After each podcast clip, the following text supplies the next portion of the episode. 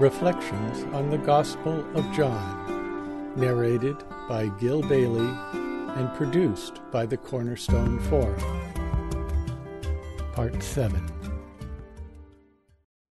That's what validity is. Social vali- validity is the uh, approval or envy of others. And so Warhol says everybody gets 15 minutes of it sooner or later. What's important is not everybody gets. What's important is Warhol, who spent a long time trying to figure out how to get more than 15 minutes of it, and was pretty good at that, realized how arbitrary it was. And that's what comes out in that flippant little remark of his, is the arbitrariness of it and the insubstantiality of it. And these invalids, I think we have to see this, these invalids are competing with one another the way we do in the social arena to get validity from the social order, only to find, if, if they're lucky enough to you know, get the winning number, only to find that what the social order giveth, the social order taketh away. So all forms of confirmation, validation, and authentication that are achieved by successfully competing in the social order have the effect of weakening and further undermining the self that they purport to reinforce. And I think this is the situation. Jesus says to this man, Do you want to be made whole? Or are you getting so accommodated to this game? Like the, the, the inhabitants of Plato's cave, you know, who became so facile at, at analyzing the shadows on the wall that they didn't want to turn around and go to the mouth of the cave where the sunlight was because they had invested their lives, their careers in this game of shadow interpretation. And they didn't want to do it. So Jesus says, Do you want to be healed or do you want to be a perpetual seeker? do you really do you really like this uh, angst-ridden game you're playing? It, does it provide you with the opportunity to strike just the right pose? Or do you want to be made whole? Stand up. See, that kind of tough talk. It's very interesting to note that this man was invalid, if I can convert the conversation into that kind of uh, analysis, but that he was not congenitally so. He had been in this state for 38 years. What does that mean? Well, nobody knows what that means, uh, and most people who have, you know, fools rush in where angels fear to tread. Most exegetes say, "Well, we just don't know," and let it go at that. But I think there's some more we could get from it, and I'm not proposing this as an exegetical uh, argument, but I, I think there's something else. I would suggest two references which need not be mutually exclusive. I think they serve to reinforce one another for this number, 38. This gospel uh, evolved in some ways. It was written, the first, first parts of it, the first drafts of it, uh, were written maybe 20 years, 15 or 20 years before the final drafts were written. I would say when the gospel is first being written, was there anything that was about 38 years old? And if you take the probable date, which is in, the, say, the late 70s, and you go back, what happened 38 years ago? The crucifixion. And I think, and of course, exegetes who have other th- considerations to factor in here might not go for this at all. But I suggest to you that if you read this as a reference to the crucifixion, it becomes a very interesting revelation. It was from the crucifixion, if I can use this interpretation, it was from the crucifixion that the invalidity uh, can be dated. The, it, the purpose of the sacrificial system is to ward off the experience of invalidity at the psychological level. At the social level, it is to ward off our penchant for sacrificial violence, uh, for scapegoating violence. But at the psychological level, it is to ward off the experience of invalidity. And from the date of the crucifixion forward, we have the history of invalidity. Validity. The psychological crisis beginning at the moment of the crucifixion. Structurally, that's very powerful clearly, it begins when Peter hears the cock crow for Peter. It begins for, for Paul when he sees Stephen stoned. And in the next chapter uh, has his conversion. So structurally, it begins with the crucifixion, the, cri- the psychological crisis, or the crisis of, of, uh, of invalidity. At another level, 38 uh, is an important number because at the end of 40 years, one enters the promised land. At the end of 40, whatever it is, one the the good thing comes. Okay? At the psychological level, you have a man who says, now back to the one who's cured, you have someone who says, well, look, I've put 40, 38 years into this, uh, and I'm two years away from retirement. You see, it has that kind of quality to it. How, why would I abandon this? I've been at it for this long, and now the payoff is right there. I can't afford not to do it. I've put my whole life into this. You see? I've put my whole career into this approach. And how could I possibly throw it away for this other thing? So, at the psychological level, you have that very recognizable human penchant. At another level, however, back to the question of the tension between the Johannine community and the Jewish Christian communities, or the, or the mainline churches, there's a striking difference in the eschatology of these two communities. Eschatology is their understanding of the end time, the eschaton. When was the second coming, or what? You know, when was when was all of this going to be wrapped up? What, you know, when was Jesus going to come again? Christ, the triumphant Christ, and uh, uh, so on. When was the uh, eschaton? The mainline churches were ha- had what scholars now call future eschatology. That is to say, at some point, that this was a gradual process, and at some point it would be fulfilled. And I think that's an absolutely valid understanding of the, of the historical nature of the revelation. It's historical, it's progressive in that sense, it develops gradually. At the end of the first century, there was a crisis in, in Christianity which had to do with this eschatological expectation because many of the first Christians thought it was going to happen right away, and the Johannine community reinterpreted it. Not to say that it's in, you know, way into the future, but to say that it's now. It's existential. The eschaton is now. The end time is now. The moment of crisis is now. The moment of decision is now.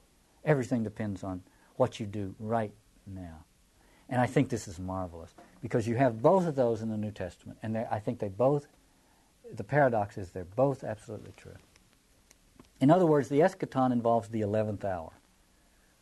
And the 11th hour, as Kierkegaard points out, is an existential category, not a chronological one. The church's liturgy, prayer, sacraments, contemplation, works of mercy are all part of a way of trying to inhabit this 11th hour. Flannery O'Connor had a sense of this in her story about uh, entitled "A Good Man's Hard to Find" about this psychopath who who killed this little grandmother and her family, and then his equally psy- psychopathic sidekick made some s- scurrilous remark about this woman that this guy had just killed, and the he was called the misfit in the story. The misfit turned to him and said, She'd been a good woman if somebody held a gun to her head all her life.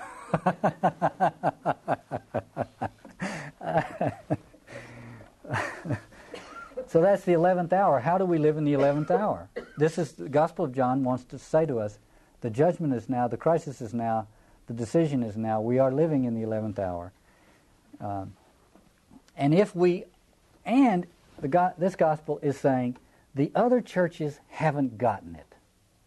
The other churches think we're living in the 38th year. You see? So there's a little polemic there about the other churches, particularly the, the Jewish Christian churches. Many of the churches, even in the late first century, still had very strong Jewish uh, features to them and were still trying to, in, in, as this evangelist sees it, trying to have it both ways. Trying to be Jewish and be disciples of Christ at the same time. And uh, this gospel, uh, along with Paul's letters, regards that as uh, an impossibility. So it's not, it's not at all unlikely that this whole story is a, is a metaphorical way for this evangelist to talk about the problematic of Christians trying to remain inside uh, the Jewish uh, cultural arrangements and religious arrangements. When the authorities confront Jesus with this fact that he has broken the Sabbath law by curing on the Sabbath, his response is he says to them, My Father works on the Sabbath, and so do I. Jesus is saying God brings people to life, and he takes them into his bosom on the Sabbath. My Father works on the Sabbath, so do I. And they were outraged, again, missing the point, profoundly missing the point, picking up only on the fact that he called God Father. Please note, I say not to you, but to the modern world, please note that the members, the, the, the, the upstanding members of the existing patriarchal system found Jesus' claim to be an abomination. These days, we think the idea of God as Father is part of some heinous conspiracy to perpetuate the very patriarchy that it deconstructs. Jesus was not saying, he was not preaching theology. He was not saying, let me explain something to you, benighted people. God is a father, as opposed to a mother or anything else. He was saying to people whose whole system of loyalty was patriarchal, who, be, who, who looked to Abraham as their father, and Moses as their father, and the chief priest as their father, and the, and the clan leader as their father, and their own household father as their father, and the whole system of the whole hierarchical system based on father as an organizing principle. That the cultural organizing principle of father. And Jesus was saying, I'll tell you something. I have only one father namely, only one loyalty, and that is God. And in the and and in the face of that loyalty, I have no regard for this system of yours, namely the patriarchal system. He was not saying God is a father. He's saying my father is God. Now, no doubt Jesus had an experience of intimacy with God that could only be uh, properly uh, rendered by him talking about his father or his Abba, which is even more intimate, no doubt. But we have to be clear about the, the revolutionary nature of his insistence that his father was God and that he was opting out of that, that whole cultural arrangement and the father that played a, a role at the heart of it. He said earlier, My Father works on the Sabbath, so do I. And now he explores that a little more. He, he takes the metaphor of apprenticeship. In traditional societies, kids didn't get to be the, you know, 15 and, and decide where they were going to go to college and what they were going to study, you know. The apprenticeship system was locked in. One, if one's father was a tent maker, one learned to make tents at the father's elbow. If one's father was a was a shepherd, one learned that, or if a carpenter, or this or that, or whatever. The apprenticeship system, and the same with daughters and mothers. The apprenticeship system was part of life. And Jesus is simply saying, as he says in chapter 8, I quoted it earlier and I'll refer to it again later. He's, he's simply saying, You're learning at your father's elbow, I have some things to tell you. Parentheses, I have some things to tell you about your father later on that'll shock you. Namely, he's a liar and a murderer from the beginning. But he says, I learned from my father's elbow. He says, the son can do nothing by himself. He can only do what he sees the father doing. We have to understand that the root of this image here is apprenticeship. And then he says, For the Father loves the Son. And here he doesn't use the theological term, uh, the the cognate of the word, the word agape, he uses phileo, which is an intimate family kind of friendship, affectionate verb. The Father loves the Son. Tender love, care. And he shows him everything he does himself. Again, the Son only learns what he sees the Father doing. Now, this is Jesus saying, The scales have fallen from my eyes. I look out and I see the work of God in this world. And I know what it is. I know what the work of God is. When you guys get into a big crowd and get whoop it up and find out, find the, the, the you know, the woman in adultery and get go grab the stones, you think you're doing your father's work. Well, you are. But you're not doing God's work because God's my father, and I see God's work in the world. And God's work in the world is making people whole, making them come alive, validating them, loving them. The tender work of God in the world. He said, I see my Father's work in the world, and I learn from what I see. Not even Jesus is exempt from this mimetic uh, nature of human existence. He said, I simply learn from what I see my Father doing. No doubt through others. You see? But he understood it was God's work. This is like Pir Vilayat Khan saying, it's God whom every lover loves and his beloved, and God in, in, in each of us who does the loving. One can see this happening in this human milieu, but realize that it is actually the loving God at work in the human environment. And Jesus said, I've seen that. And I am simply working at my Father's elbow to learn the craft so that I can perform it well.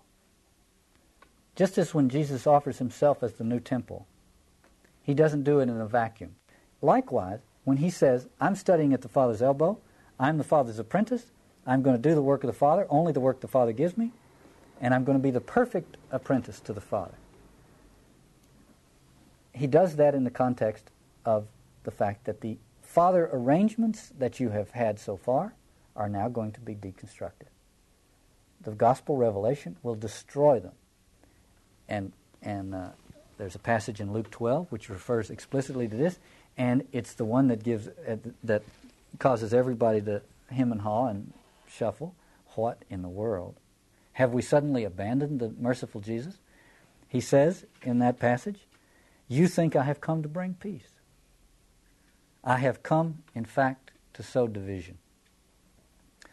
For from now on, five members of a family will be divided three against two, and two against three, father against son, son against father, mother against daughter, daughter against mother, mother against son's wife, son's wife against her mother in law.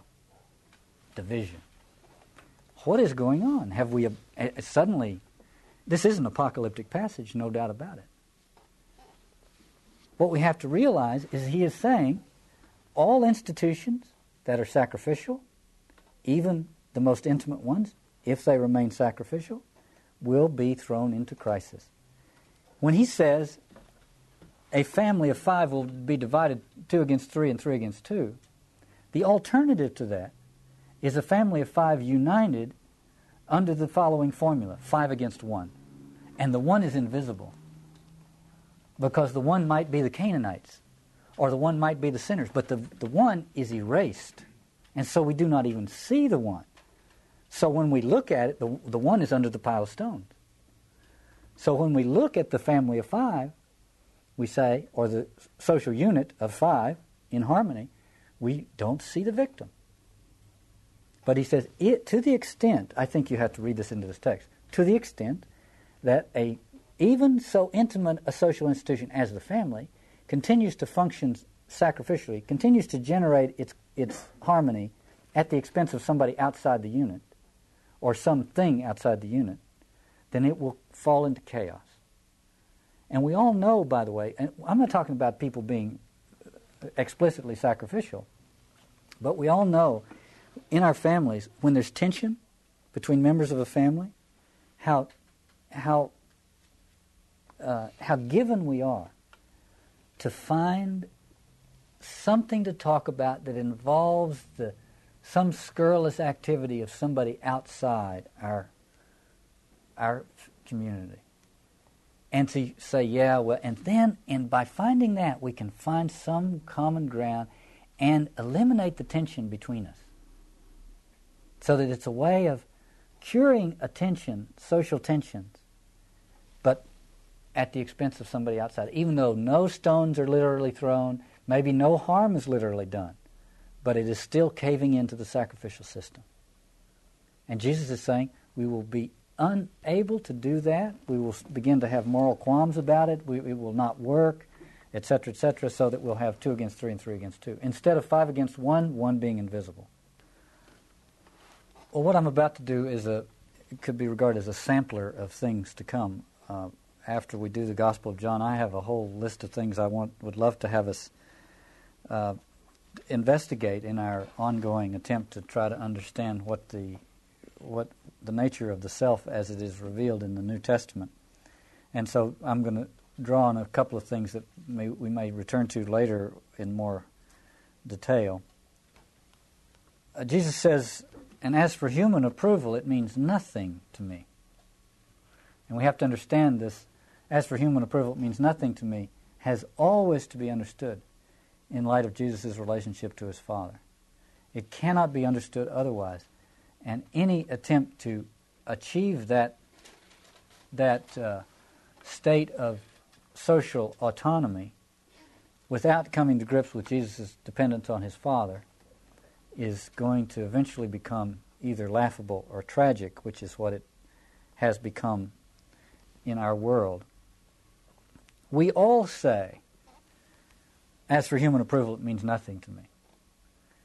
Uh, the world has become, the Western world has become one great chorus, singing, all singing off key and all singing uh, in a concerted effort to be uh, individuals, distinct from the crowd. We're all in chorus singing, as for human approval, it means nothing to me.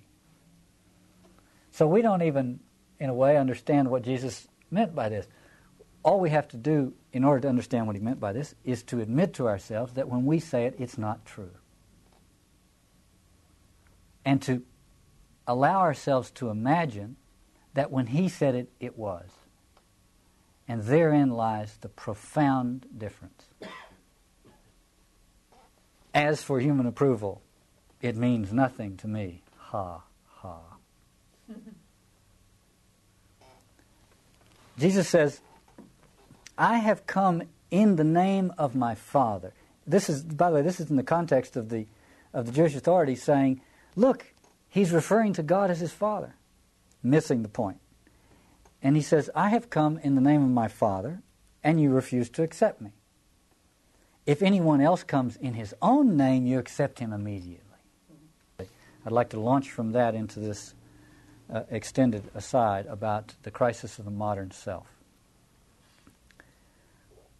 Perhaps the quickest way to understand the difference at the psychological level between what Paul calls the new anthropos and the old anthropos is to compare two books, both with the same name.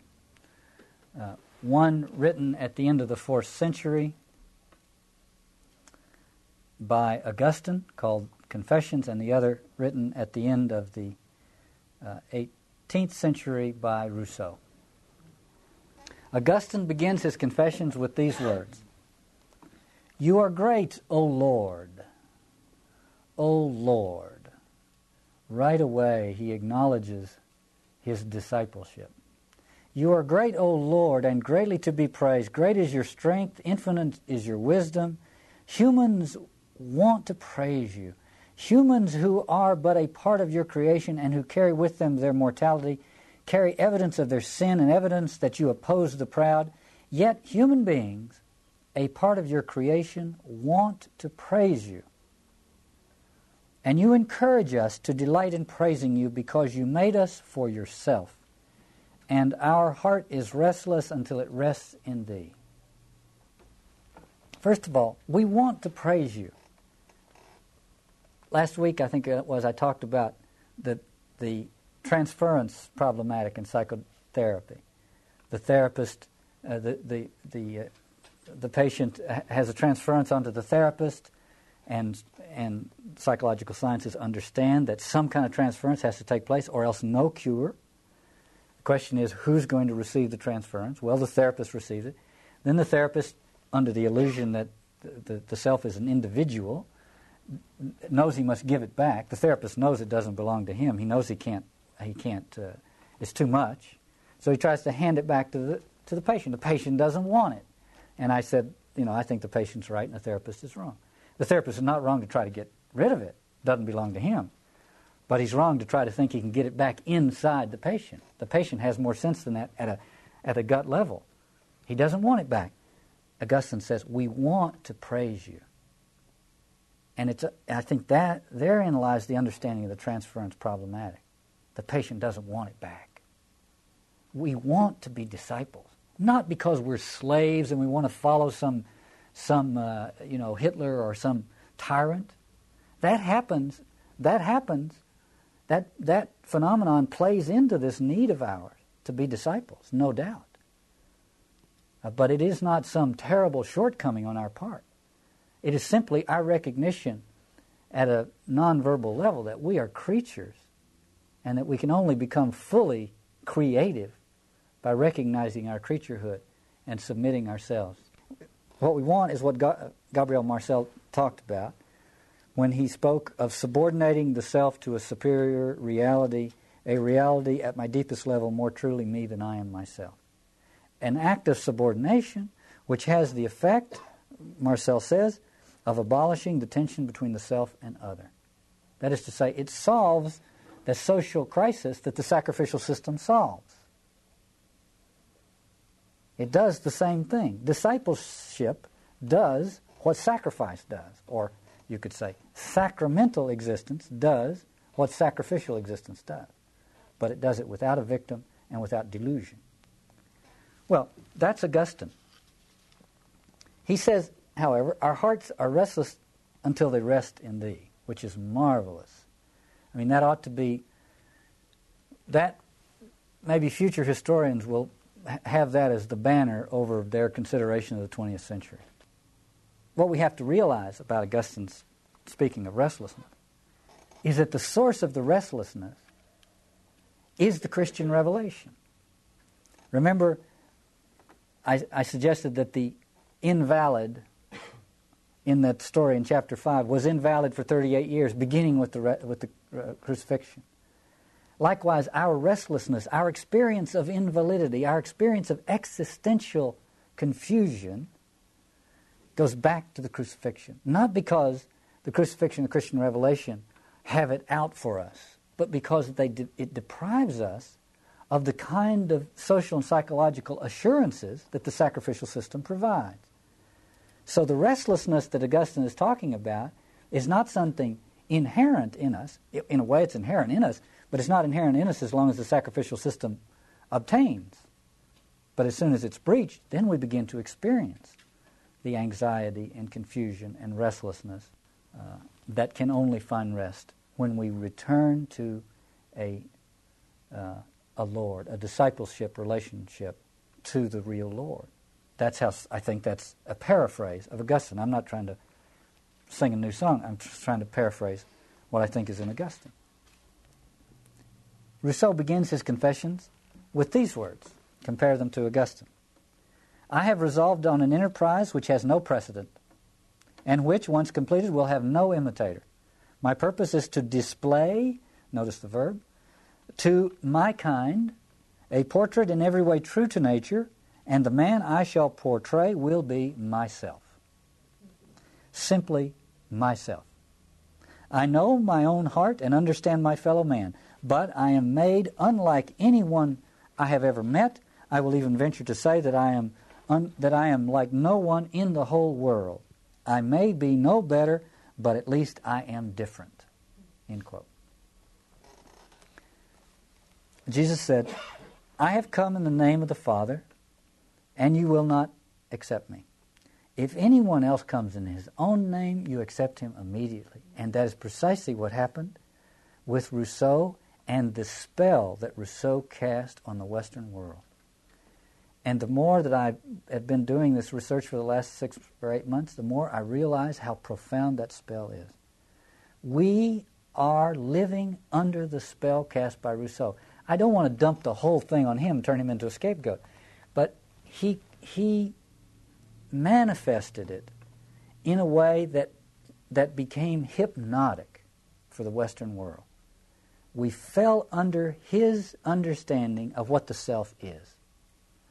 The romantic, autonomous, forlorn uh, self. And I think to understand the modern crisis, we have to understand Rousseau. And I'm not going to try to do that today, but I would like to do it at some point. But I'm going to touch on a few things. Like I say, this is kind of a sampler of things to come. Rousseau died in 1778. His effects, what I want to do is just take a couple of little instances of the effects that he had. Now, uh, as you know, as a matter of fact, I'm even going to quote in just a very few minutes Kierkegaard in a very positive way. I have a great affection for much of the writing of Kierkegaard, but uh, Kierkegaard undoubtedly uh, was fell under how, whether he fell under it directly from Rousseau, I don't know. Uh, but Kierkegaard is someone who represents uh, this this spell that Rousseau cast. I don't think there's anything better. The, what I'm about to read to you is a passage from Kierkegaard. I think it's from his journals. I think it's the best introduction. It would be the best uh, uh, epigraph as an inter- that, to be placed as an introduction to the reading of Rousseau's Confessions that we can find, I think. Here's what Kierkegaard said I live alone, out of sight. But the idea of isolation, which was central for Kierkegaard, is neither a logical nor the most exact expression of the idea of the real idea. But, he says, to be alone and then to have all others against me. That is, in the dialectical sense, to have them all, all for me. For to have them all ranged on the other side helps to make it apparent that one is alone. That is what it means to be dialectical, and that is the victory. In other words, to be alone, but to have them all arrayed against me, that's the victory. Now, what victory is that? Where, how could that be regarded as a victory? By, it can only be regarded as a victory in terms of the Christian revelation. Kierkegaard is usurping the place of the victim for its epistemological. Remember, my friend Andrew McKenna says the victim's uh, speaks of the victim's epistemological privilege. The victim can see the world clearer than anybody else. Kierkegaard found that out. So did Rousseau. And they both found a way to locate themselves at the place of the victim without having to undergo any particular hardship. Now they were both they both had enemies, uh, but no, nobody was getting flogged or anything serious. Kierkegaard says, speaking of the others, he says, They are busy insulting me and making fun of me, but without realizing that they are caught in my plan and when all is finished, they will be marked by me once and for all. He's exploiting the victim's position. His isolation is really an elaborate ploy to take advantage of the place of the victim. Kierkegaard uh, died in 1855. Rilke, I don't know Rilke's dates exactly, but uh, Rilke, this was when Rilke was 21 years old. That's more or less the turn of the century. Okay? That is to say, at the end of the 19th century a companion of Rilke's wrote this about Rilke walking around the streets of Prague as a, as a 21 year old. He went about wearing an old world frock coat, black cravat, and broad brimmed black hat, clasping a long stemmed iris and smiling, oblivious of the passer-by, a forlorn smile into ineffable horizons. That's the Rousseau-esque self in its, in its shabbiest slightly post adolescent manifestation. Notice, smiling, oblivious of the passerby. This is absolutely essential. The, the, the, the, auto- the romantic self, the autonomous self, uh, must always be oblivious of the passerby. I don't need you, thank you. But I wonder how, how, how long Rilke had to practice that smile in a mirror in order to get just exactly that quality out of it. It's the claim of autonomy. But all you have to do is read carefully, first of all, these claims to autonomy, even, and I'm, I don't want to be too hard on Kierkegaard because I love him so much, but Kierkegaard and Rousseau both were writing voluminously, you see, saying in every one of their writings, I don't care if anybody's paying attention to me. Rousseau has had such a powerful influence. all of us are living and moving and having our ghostly existence in the world that Rousseau made for us. It, it, we are in the grip of a Rousseau esque understanding of the self. And what I want to show is how crazy it's becoming and how, in, how urgent it is for us to bail out of it into something more substantial. For one thing, it will not forever be forlorn and uh, oblivious as it was in this uh, turn of the century uh, Rilke situation. In Rilke's own case, you know, Kierkegaard says that the age of resentment, we, we, we're living in the age of resentment because we have lost the ability, we have, we have lost happy admiration, and all we have left is unhappy envy. You see? And, we, and I think Kierkegaard understood that. Nobody can understand it except when they've experienced it themselves. All real insight comes from the act of contrition. And Kierkegaard understood that about himself. And he saw that there was resentment in this, and that the, the, the ability to admire, which is the ability to be a disciple, was being lost. And with no discipleship, we were becoming resentful in the same way that a, that a patient resents the therapist who's trying to give the, the transference back to him. We're stuck with it and we're resentful. We are incapable of becoming disciples. First of all, we see no one to whom we would submit, and the idea of submitting has become anathema to it. There's a little hint of this, by the way, in, in Rilke's Fourth Elegy, which was written considerably later. He's gone to the theater and a dancer comes on stage. And here's what Rilke says Then the dancer came. Not him. Enough. However lightly he moves, he's costumed, made up. An ordinary man who hurries home and walks in through the kitchen. I can't stand it, he said. I, want, I came here. Remember, uh, uh, Augustine says, We long to praise you we want to praise you. Well, Rilke goes to the theater hoping to have a little experience of that. And a guy walks on stage dancing and he sees, oh, it's just another one of those human beings. I can't stand it anymore, he says. And then he goes on, I won't abide these half filled human masks. Better the puppet. It at least is full I'll put up with the stuffed skin, the wire, the face that is nothing but appearance. But save me from these mere humans. Better the puppet than to fall into some kind of mimetic submission to another mere human. But on the other hand, the heart aches to praise the Creator. Right? We are creatures made in the image likeness of, of the Creator. We ache to be in discipleship relationship to God. And finding no God, no transcendent, we find each other, and it drives us crazy. It drives us crazy. Finally, not finally, I have one more after this, but uh, in Dostoevsky's Notes from Underground, there's a, a magnificent study of this situation at its most extreme. And here's what the underground man says. He has this one uh, hated enemy and his hated enemy's friends.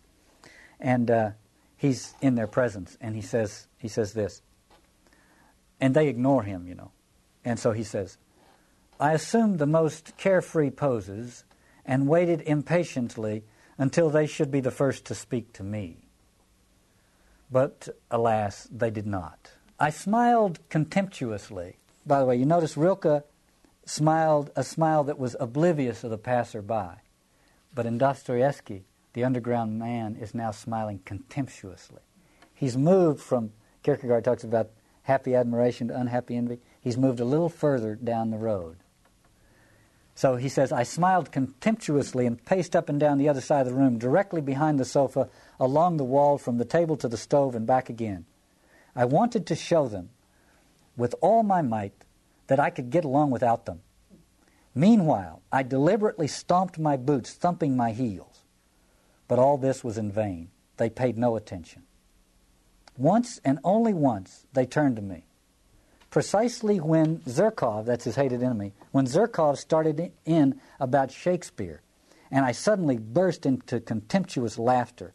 I snorted so affectedly and repulsively that they broke off their conversation immediately and stared at me in silence for about two minutes, in earnest, without laughing, as I paced up and down from the table to the stove, while I paid not the slightest bit of attention to them. But nothing came of it. They didn't speak to me. A few minutes later, they abandoned me again. Heaven for him was that two minutes. And here's what that two minutes consisted of. You know, Andy Warhol says 15. This guy gets two. Here's what it consists of. They stopped their conversation immediately, stared at me in silence for about two minutes in earnest and without laughing, as I paced up and down from table to stove while I paid not the slightest bit of attention to them. That is the Rousseau-esque heaven. That is the Rousseau-esque heaven. It lasted for two minutes. And he said, but nothing came of it. This is, the, this is a form, this is the kind of, remember I talked about the guy being invalid? This is the social validation. And we see the results of the social validation, at least two minutes worth. It evaporates like that. He says, Nothing came of it. They didn't speak to me. A few minutes later, they abandoned me again. The clock struck 11. Isn't that interesting? And just in terms of Dostoevsky's keen insight into that, the idea of the 11th hour. And then he says, get this, after the clock strikes 11, he says, I was so exhausted, so broken that I'd have slit my own throat to be done with it all. You see that? It collapses. That attempt to validate the self in the social arena by striking the Rousseau-esque pose so exacerbates the psychological crisis that it becomes nihilistic. The, the, the uh, misfit in O'Connor's story said she would have been a good woman if somebody held a gun to her all all her life. This figure, this Rousseau-esque figure, at the 11th hour becomes so broken, he says, that he's ready to put the gun to his own head and not just hold it there but pull the trigger. This is the crisis of the self in the modern world. And it, we may not see it so much in our generation, but we are seeing it in our children's generation in a very striking way. And I, I, fear it'll, in the next generation after that, unless something is done, it could be unbelievably catastrophic. Here is a story, the last in this little series of things. Here's a story that was in the New York Times uh, a week and a half ago. The Times is doing a series of stories on children that are struggling with urban life. And this is a story about a 12 year old girl in Brooklyn. And the story begins with the following two paragraphs. I'll uh, omit the girl's last name.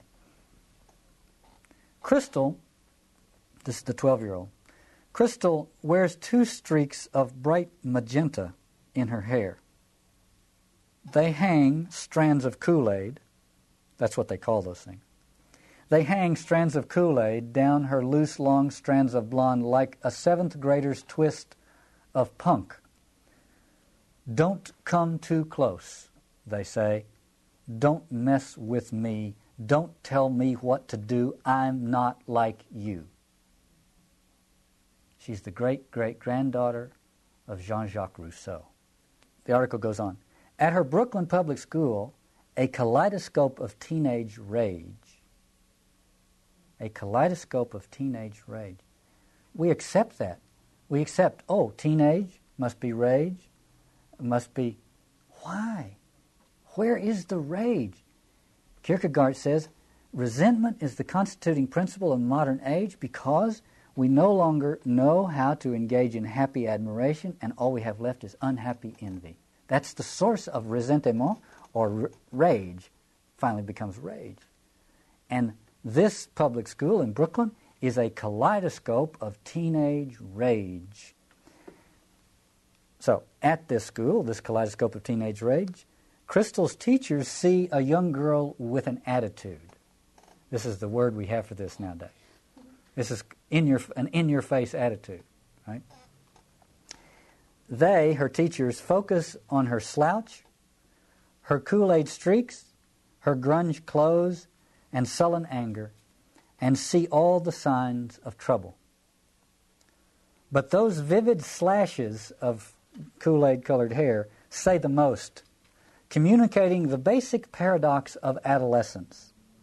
The double edged message, quote, bug off and look at me. End quote.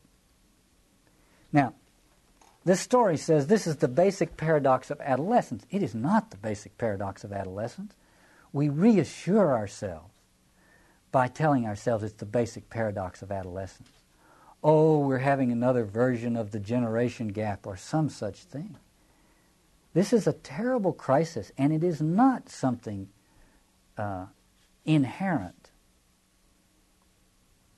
It is a psychological crisis of the first order, and it is because our, our way of constituting social and psychological reality has collapsed, and in the interim we have fallen for the Rousseau-esque solution.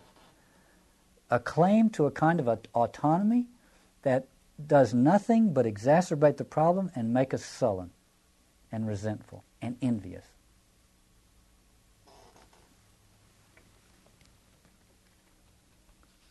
Jesus in chapter 5 of the Gospel of John says, How can you believe since you look to one another for approval and are not concerned with the approval that comes only from God? Approval here means validation, substantiation. The question is self substantiation. How does the self substantiate itself?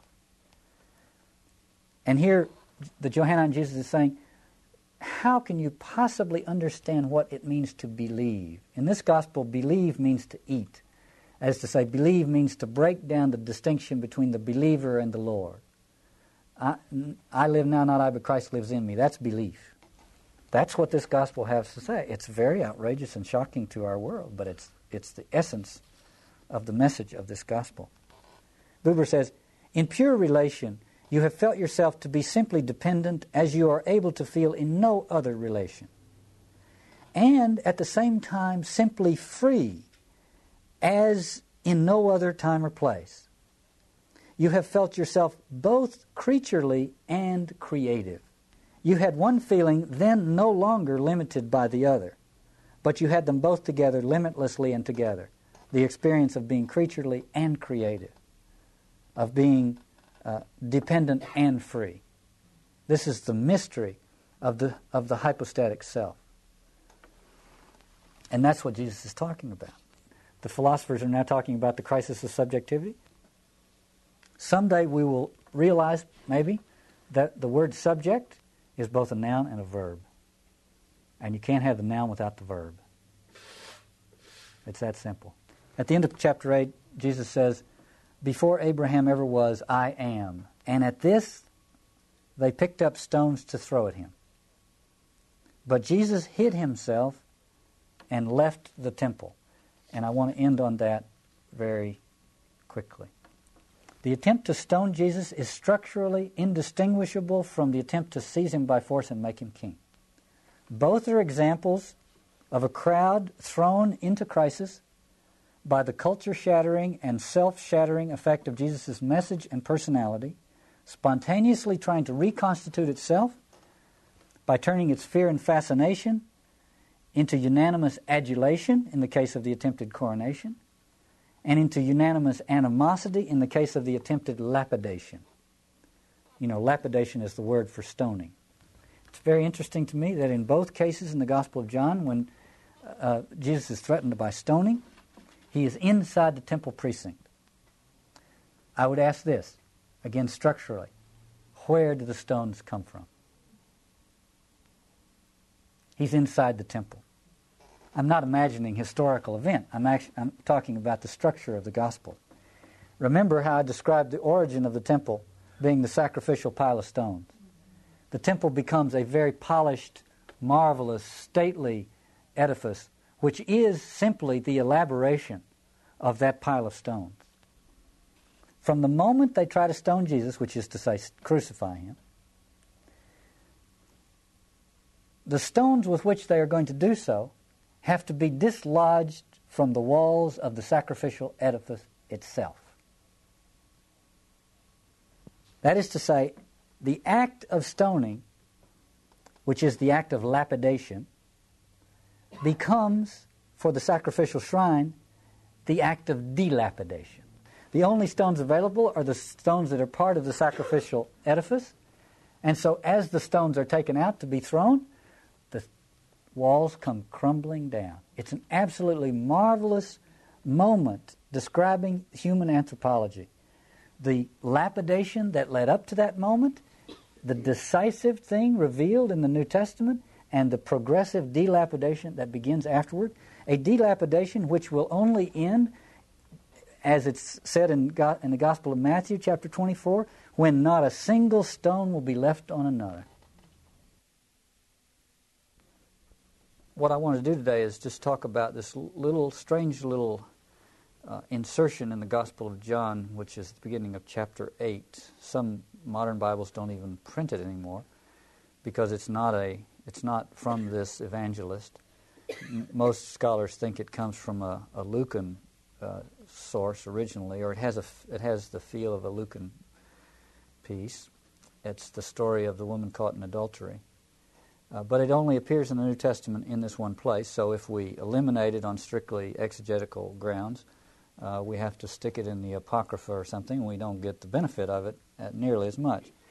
So, fortunately, the Holy Spirit had it be that it would drift and find a home in the, in the Johannine literature, where uh, it's a little bit out of place, perhaps, but uh, nevertheless we have it. It's part of the canon, and I think it's an extremely important part of the canon.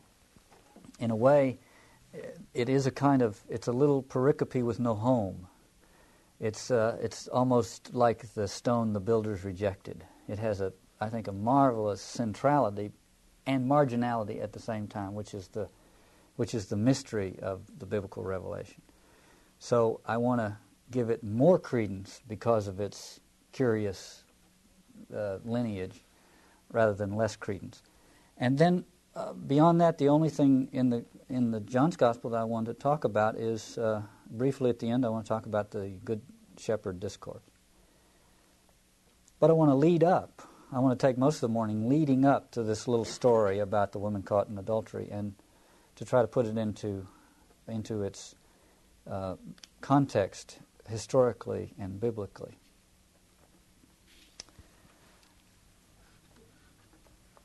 One of the tape subscribers, who's a friend of mine, Peter Cunningham, wrote me a note. Peter's involved in uh, work in Haiti and has been for many years.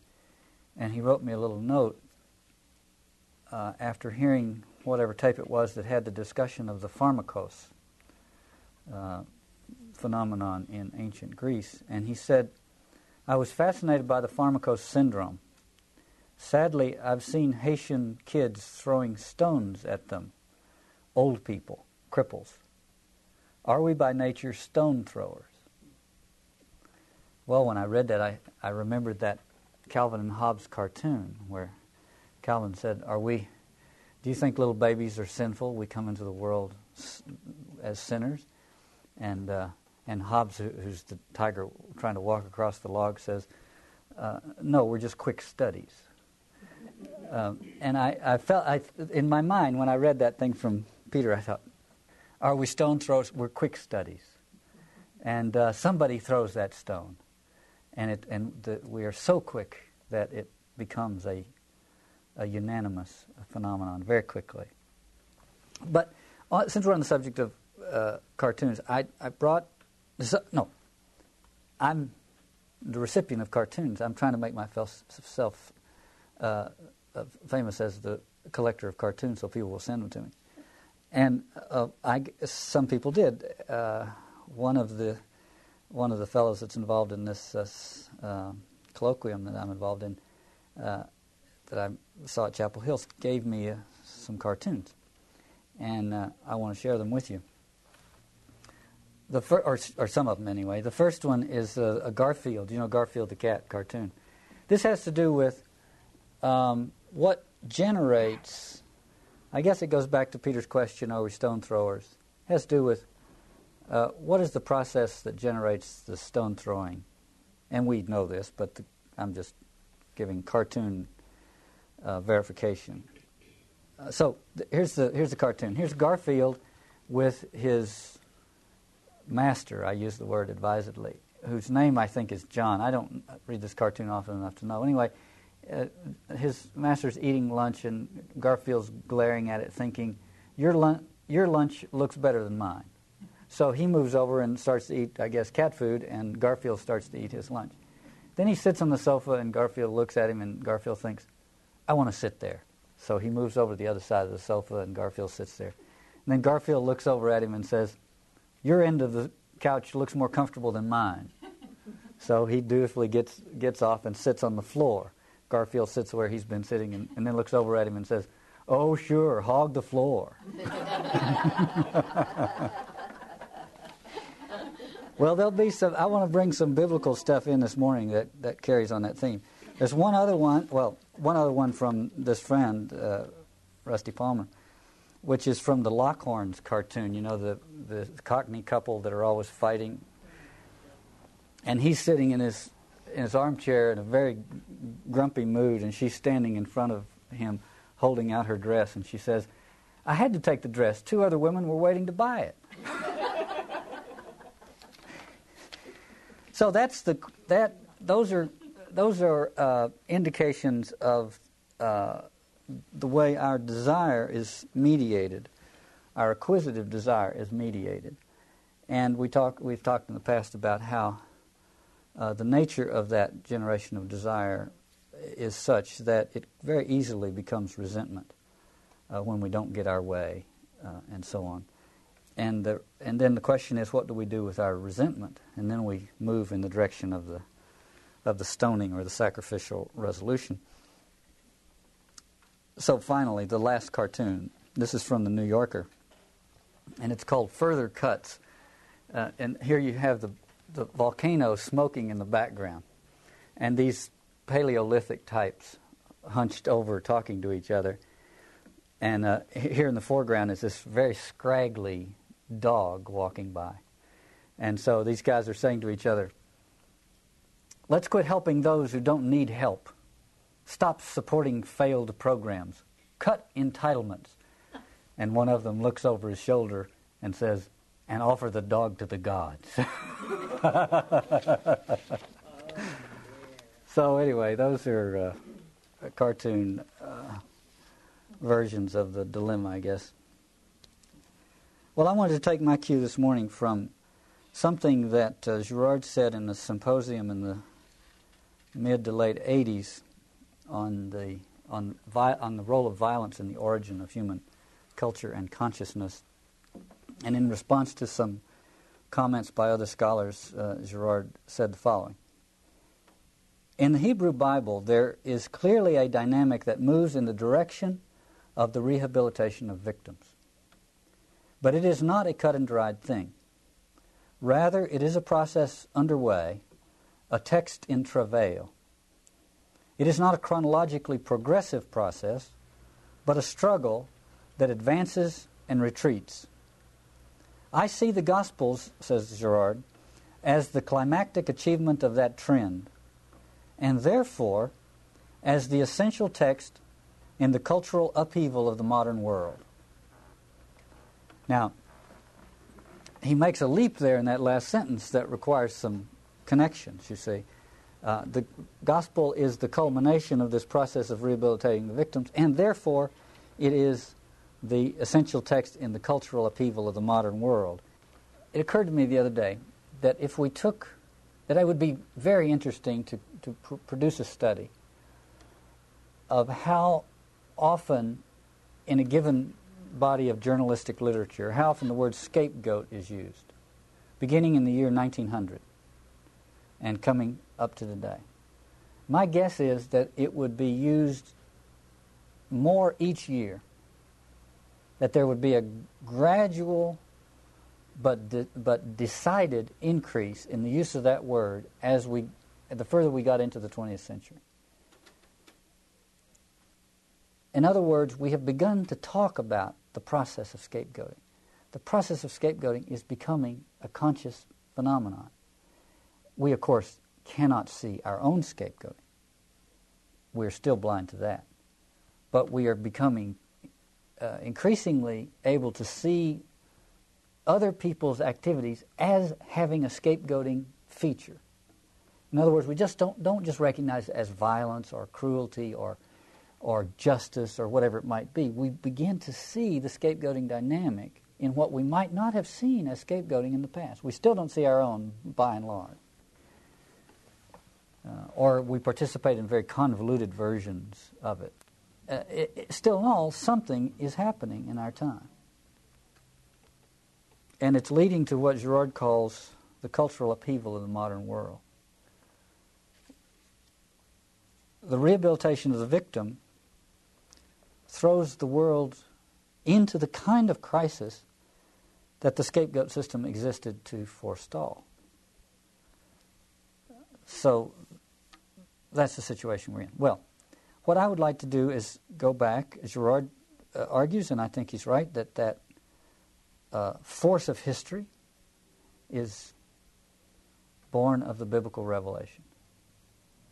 That the driving force in what we now call history uh, begins with the Bible, the biblical revelation. And increasingly, it will be that force which, which uh, shapes history in the future. How we deal with the revelation of our sacrificiality and uh, how we accommodate to a world in which we can no longer do that. So, what I'd like to do, and I think the story of the woman caught in adultery in John's Gospel is almost paradigmatic for the situation that we're in. And so, what I'd like to do is lead up to it and, and then discuss it briefly. And I want to begin with some Old Testament text. Girard says the Old Testament is a text in travail moving away from victimization, but always never quite extricating itself from that system. So I want to use three Old Testament stories as a prelude to the story of the woman caught in adultery in John. The first one I want to use from the book of Joshua. In the book of Joshua, Joshua leads the Israelites across the Jordan. There, lo and behold, in front of them is Jericho, and they attack Jericho and Jer- the walls of Jericho come tumbling down. It's very liturgical the way it's presented in the in the text. But Joshua puts Jericho under the ban. Now the ban was the central feature of what we call a holy war. And the ban meant that everything in Jericho had to be destroyed men, women, children, domestic animals, everything leveled, burnt, destroyed. But the point is that the holy war or the ban uh, on uh, a commandment for utter destruction was part of a cultic system. It was not a military maneuver. It was a religious phenomenon and not a strictly military phenomenon. I don't want to really. I did not not try and talk about the ban, but since it's here, we it, I have to talk about just a tiny bit. We can say the ban was part of the cultic apparatus to destroy the sacrificial victim totally. Whatever its religious justification, the question is, what, how did it function? Why? It must have had a function. This is how we have to read these things. It must have been functional. It must have produced something. Otherwise, why would they do it? And it's quite obvious what it produced is that it eliminated the possibility of bringing booty back from the war. Why do you not want to bring booty back from the war? Well, read the Iliad and find out. The Iliad begins when the Greeks have just come from a campaign, a victorious campaign. They've brought back uh, uh, uh, slave concubines of the conquered people. They've brought back other, uh, you know, loot from their raid.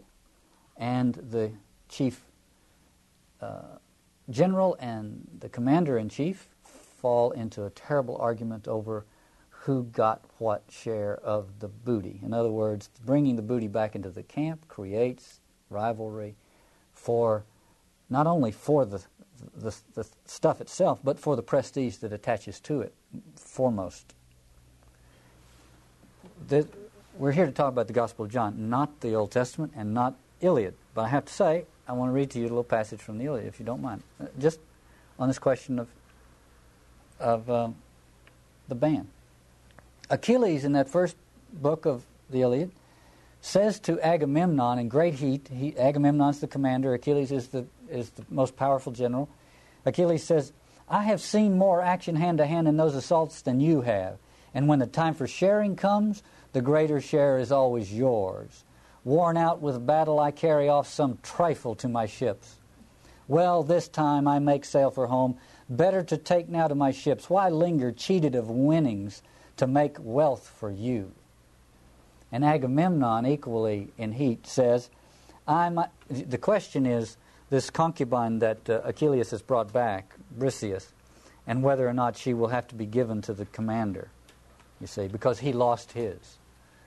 And so Agamemnon says to uh, Achilles, I myself will call for Briseis at your hut and take her, flower of young girls that she is, your prize, to show you here and now who is the stronger and make the next man sick at heart if any think of claiming equal place with me. So you see this incredible dynamic that is set up now. There's a showdown. And then, the, and then Homer says, I'm using the Fitzgerald translation, but I think I'll change the word. He says, A pain like grief weighed on the son of Peleus. That's Achilles. The, it's really menis, which is the word for anger, which or a kind of resentful rage, is what it is. And in his shaggy breast, this is Achilles, in his shaggy breast, this way and that, the passion of his heart ran. Should he draw long sword from hip, stand off the rest and kill in single combat the great son of Atreus, or hold his rage in check and give it time. In other words, should he nurse his resentment or give vent to it right there? If you give vent to it, it's no longer resentment, it's simply vengeance. But to nurse it is resentment. And to, and to build that resentment until it's powerful enough to accomplish its goal, you see. Well, it's that that the ban is designed to avoid. In other words, if we have to fight this battle, we will fight the battle and come back from it with no booty whatsoever, because the booty may cause this uh, may cause us to lose this sense of unity that fighting the battle created. See? So back to Joshua. A ban is placed on Jericho, and then it just says at the end of the, the Jericho's defeated, but at the end of the battle, it simply says uh, the ban was violated. But we don't find anything else about that really, and that's obviously written back into the stories. So what happens is they they then attack another town called Ai, Ai. And in this second attack, they are repelled and suffer a military humiliation. And it is then that they are told they are told that the reason they failed because was because the ban had been violated at the in the campaign against uh, Jericho. In other words, it becomes clear. Now, the reason they failed at Ai was not because of a failure of military might, but a failure of military morale. The text says the people lost heart and their courage melted away. So it's a question of of of uh, esprit de corps. They lacked an esprit de corps at in this campaign. And they needed, therefore, if they were to have successful campaigns in the future, they needed to regenerate a sense of esprit de corps. Well, they had been using battles against the uh, Canaanites as a way of generating esprit de corps, and now the battles themselves were not generating it. So, how are they going to generate it in order to have successful battles? Well, they realized there's only one, there's only one command uh, uh, in the battle against Jericho, and that was do not bring back any booty a ban. So, obviously, this has been violated. Obviously, there is a culprit in their midst. The culprit can only have been guilty of the last command There was only one last command: don't bring back any booty. Obviously, somebody brought back booty. I'm trying to what I'm trying to suggest is the the way the logic works backward. Okay, now somebody brought back, violated the ban, brought back booty. Who? Well, we have to decide. The procedure for deciding was, you guessed it, drawing lots. So all the, the all the tribes came up. They drew lots. The the lot fell to a certain tribe. They, that tribe came up. They drew lots. The lot fell to a certain clan. That clan came up. They drew lots. The, the lot fell to a certain man, and unfortunately his whole family. And it was determined that Achan had violated the ban. Achan was brought before the people. Joshua formally and vociferously condemned him, and then the text simply said, All Israel stoned him. And then they had a campaign against Ai, which was successful. No problem with morale, no problem with losing courage or a breakdown of the esprit de corps, etc., etc. Okay, well, this is all, we all know about this. What's interesting is that it says all Israel stoned him. Uh, the stoning was the regeneration of that unanimity. There is a, a, a midrash somewhere in which the rabbis say, if everyone thinks he's guilty, he must be innocent. Now, this is really an incredible insight. And it's not, it doesn't have to do with moral innocence or, or guilt. It has to do with the structure of things. If everybody thinks he's guilty, there must be some, uh, there must be something at play other than judicial reason. There's some other phenomenon generating that consensus other than simply reason and insight and inquiry and uh, judicial process and so on and so forth those things do not generate that level of unanimity. Something else is at work. And, and the Midrash understands that, that that something else is creating a guilt which does not exist. At least the person might be, might be legally guilty, but in some structural way, you see, it's the innocence that's a structural innocence. It doesn't have to do with what this person did. Uh, and I think that's a brilliant insight into this thing because increasingly because we have to now find victims that we can feel okay about victimizing we tend to choose ones that are morally culpable so we confuse their moral culpability with this scapegoating process so that we don't notice that it's scapegoating we could find the worst criminal in the world and if we use that person's criminality in order to generate a complete unanimity uh, and, and restore social order at his or her expense they're innocent regard that person's innocent regardless of the of the criminality of the behavior. So I'm just saying, here you have it.